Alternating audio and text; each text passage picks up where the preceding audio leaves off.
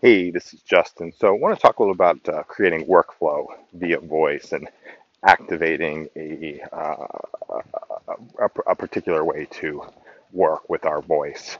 And uh, so now, what I do is I'm recording this message on Anchor right now. It's audio format. I'll listen to this probably tomorrow on Airr or over the next couple of days on Airr.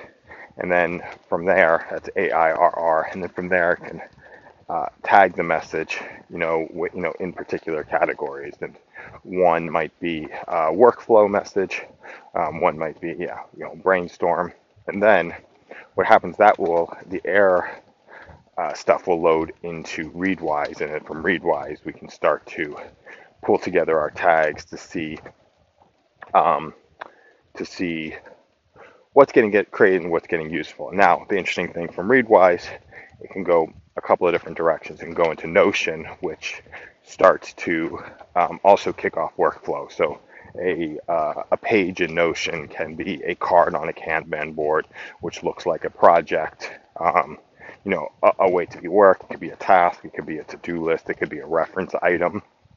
Um, and then it can also go into Roam Research, which is a little bit more inst- unstructured, but creates the neural network of of ideas that um, yeah, that we might want to to build off of. So when we're clear about the direction that we're going, uh, Notion is is a great way to um, to have that data structure. When we're not so clear about it, Roam is a great way to start to surface um, serendipitous concepts and ideas that deserve to see the light of day. The other place to start to mess around with this stuff is in Otter, where there's word clouds that are created that also start to surface some of the different components. So each one of these audios is a, a nugget of information that can get, um, yeah, they can get combined with other pieces of work and you know potentially turn into insights or items that have an um, impact out there